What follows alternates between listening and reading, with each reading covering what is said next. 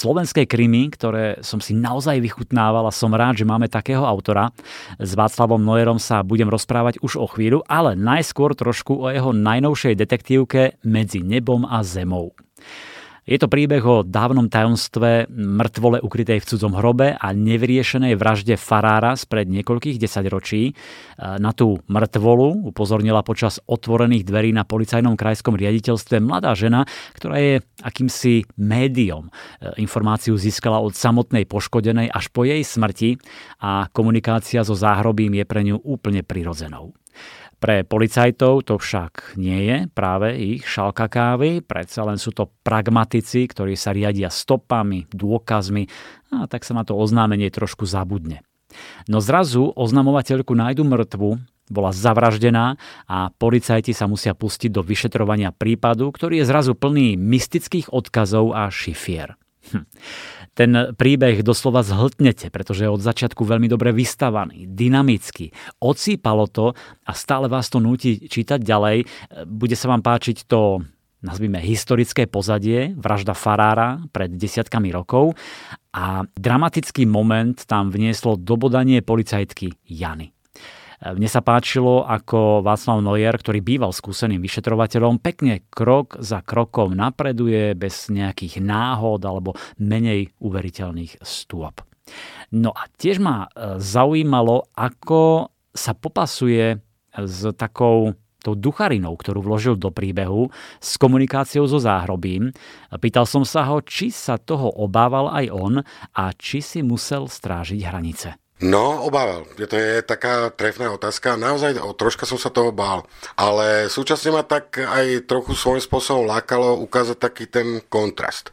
Detektívy ako policajní profesionáli sú poväčšinou veľmi pragmatickí a racionálne zmyšľajúci ľudia. A v podstate to už vyplýva z povahy tej roboty. Oni musia robiť s racionálnymi dôkazmi, hmatateľnými stopami a vyloženie overiteľnými a, a vecami a dôkazmi. Takže e, samozrejme, že takéto niečo už a priori odmietajú, alebo odmietajú uveriť nejakým záhadám a, a tajomným veciam. A práve ten kontrast, keď sa s týmto stretnú, ma zaujímalo, ako sa s tým vysporiadajú a ako potom budú reagovať, keď keď e, sa veci začnú vyvíjať takým smerom pre nich e, veľmi neočakávaným. A to sa v tomto príbehu stane a proste preto ma to lákalo trošičku sa s tým pohrať. Ale máte pravdu, zo začiatku som sa aj ja toho troška bál. Ale perfektne ste to tam zakomponovali do toho príbehu, aby sme neodradili alebo neklamali tých našich poslucháčov, nie tam o nejakú ducharinu a, a veštenie a vyvolávanie duchov a tak ďalej. Ale tá oznamovateľka v podstate prišla s tým, že do cudzieho hrobu bolo cudzie teda telo pochované. A inak to sa mi veľmi páčilo táto časť, pretože bol som zvedavý, ako sa dopracujete k tomu konkrétnemu hrobu, že kde vlastne je, v ktorom meste, ktoré je to meno, lebo tá oznamovateľka bola zavraždená, čiže nemohla povedať, kde to je. A musím povedať, že perfektne ste sa k tomu dopracovali krok za krokom a mne sa to veľmi páčilo. Tak, najprv ďakujem, chcem poďakovať a som veľmi rád, že sa vám to páčilo. Dúfam, že sa to bude páčiť aj ďalším čitateľom. Tým chcem vlastne aj čitateľom e, tak e, trošičku upokojiť, že ozaj nejde o duchársky príbeh, ale, ale ide o, o klasickú, by som povedal, tak takú poctivú kriminálku, detektívku, a ktorá je hlavne o tej mravenčej práci tých kriminalistov, tým, akým spôsobom sa potom teda dopracujú k tomu samotnému páchateľovi. No a to je práve o tom, že musia vychádzať takto kročík po kročku, hľadať nejakú cestu a v tomto prípade konkrétnom sú niekedy nútení pracovať aj s niektorými vecami, e, ktorými nie sú úplne presvedčení a že sú ich šálka kávy, tak by som povedal. Áno. A inak aj Ledecký vraví, že ľudská mysel je oveľa zložitejšia, než si všetci myslíme. Vy ste sa pri svojej praxi, keď ste vyšetrovali vraždy a tak ďalej, stretli s niečím takým medzi nebom a zemou? Musím priznať, že osobne som sa s ničím takým viac menej nestretol, alebo vôbec si nespomínam, že by som niekedy niečo také riešil. E, ja presne patrím skôr do tej kategórie tých ľudí, čo skôr majú radi racionálny výklad a majú radi, keď si na veci, ak sa povie, môžu sáhnuť a vidia ich na vlastné oči. Na druhú stranu, ale vy ste pekne povedal, tá ľudská myseľ je aj podľa môjho názoru tak neuveriteľne zložitá a hlavne tak neprebádaná, že to, že som sa ja s niečím takým nestretol, to netrúfam si nejako kategoricky tvrdiť, že niečo také neexistuje. Ale predsa len určite ten inštinkt e, využívate, lebo aj Ledeckého málo kedy sklamal ten inštinkt, to tam vlastne píšete. Vy ste sa museli na niekedy spolahnuť? Prvá otázka, či som ho vôbec mal, alebo, alebo nemal.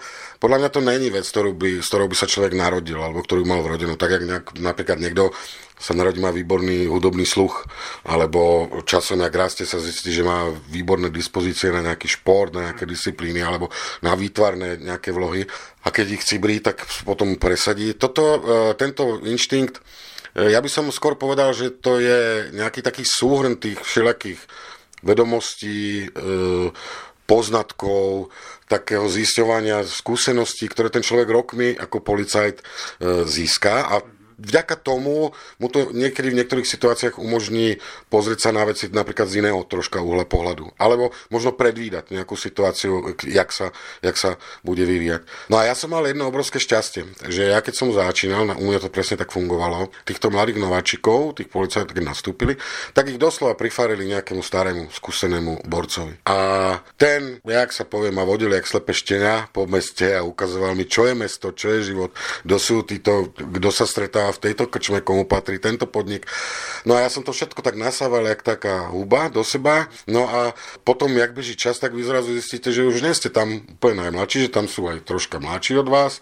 Veľmi rýchlo prebehne, už ich je viac ako polka a, a prejde čas a zistíte, že už 90% ľudí sú úplne nové tváre, ktoré a ste tam ten najstarší. A tým vlastne dá sa povedať, stúpa tá váha toho vášho slova. Už je rozdiel, keď tam ako mladí si niečo zapisujete, poznámky, šúchate nohama pod stolom a potom už keď takto starí zistíte, že čím viac ten váš názor počúvajú, tým viac to pátranie ide tým smerom, jak vy hovoríte, tým má to vaše slovo nejakú väčšiu váhu. A to je možno práve to, čo ja by som nazval ten instinkt, že viete ako starí skúsení sa inač na veci pozrieť a inač vyhodnotiť reakcie niektorých ľudí, s ktorými sa stretávate, ne, než títo mladíci. Viete, vy za te, v tejto robote získate za tie roky jednu obrovskú výhodu, alebo ja neviem, jak by som to nazval, vy musíte komunikovať a vedieť komunikovať s neskutočným množstvom ľudí, ale z tých najrôznejších sfér.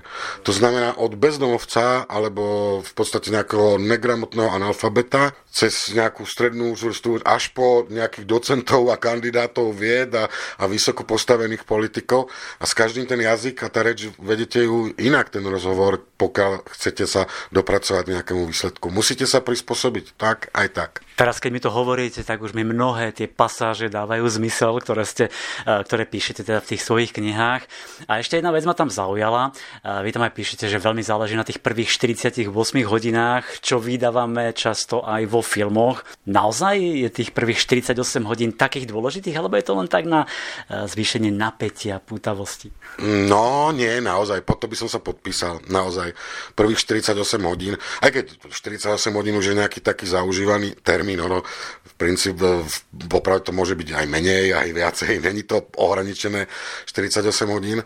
Ale skúsim to vysvetliť asi takto. Keby sme zobrali celý tento vyšetrovanie, celý toto ako nejaký proces, ktorý začína, keď sa budeme držať vražd, nájdením tela obeti. A cez to predprípravné konanie, prípravné konanie, povznesenie obvinenia, vyšetrovanie až po obžalobu a konanie na súde a končil by ten proces nejakým právoplatným vynesením rozsudku nad e, páchateľom, tak táto prvá fáza, to je fáza, kedy sa robí tzv. ohľadka miesta činu, e, zaistujú sa prvé stopy, zistujú sa prvé informácie, obeti, zistuje sa, kade páchateľ prišiel, odišiel, príčina smrti, e, doba smrti, svetkovia sa zaistujú, zistujú sa prvé svedecké výpovede Privolávajú sa väčšinou v tomto období, sa prizývajú ználci, predovšetkým súdni lekári, ale aj napríklad v prípade použitia zbrania aj balistik alebo biológ, v prvej fázi môže byť aj psov. No proste robí sa veľa úkonov, robí sa veľmi veľa úkonov,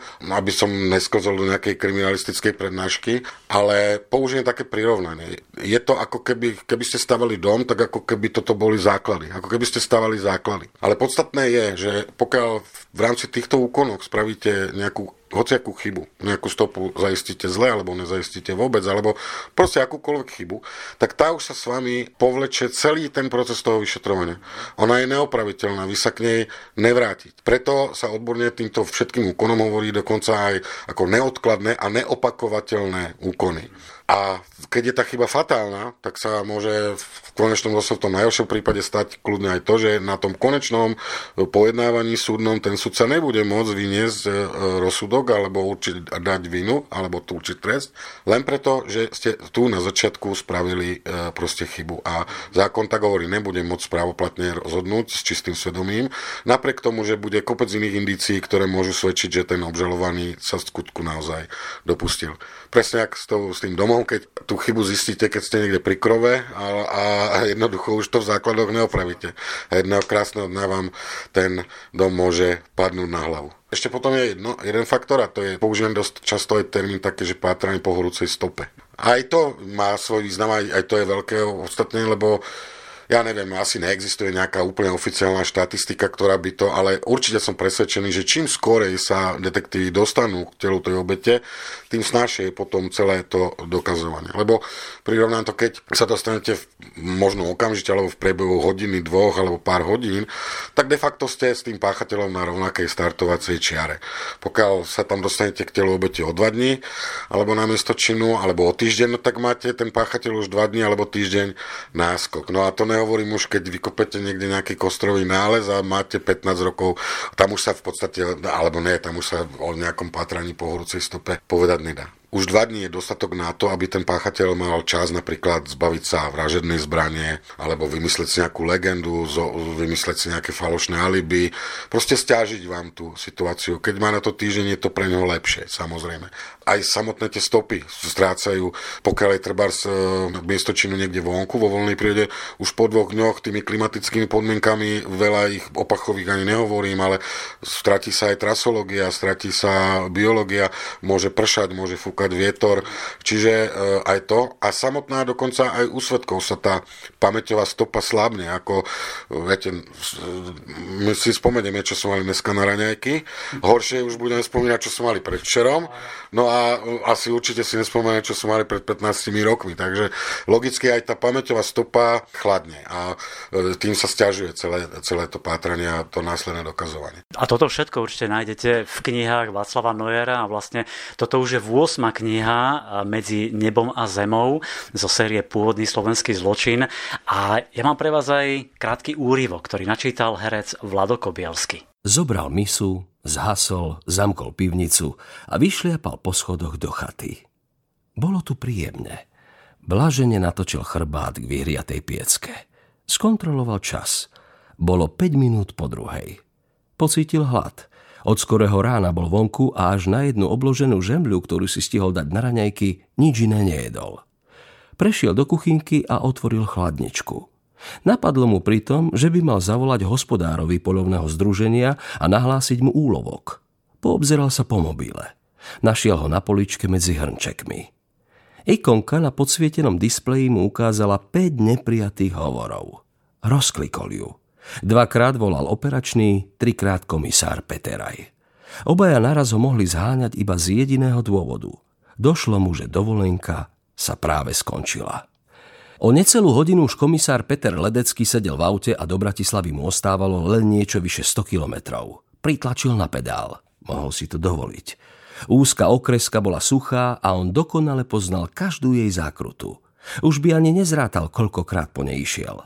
Len nedávno završil 30 rokov strávených v službe, z toho 25 na vraždách. Bola to dlhá doba. Viac ako polovica jeho doterajšieho života. S násilím, brutalitou a so smrťou sa už za ten čas stihol stretnúť vo všetkých formách, v akých môžu existovať. Nikto ďalší z oddelenia a zda okrem samotného Peteraja sa mu, čo sa týka skúseností, nemohol rovnať a nikto ďalší toho o všetkej tej hlboko zažratej špine, ktorú dokáže ukrývať veľkomesto, nevedel viac než on. Napriek tomu bola dnešná správa aj preňho z kategórie mimoriadných.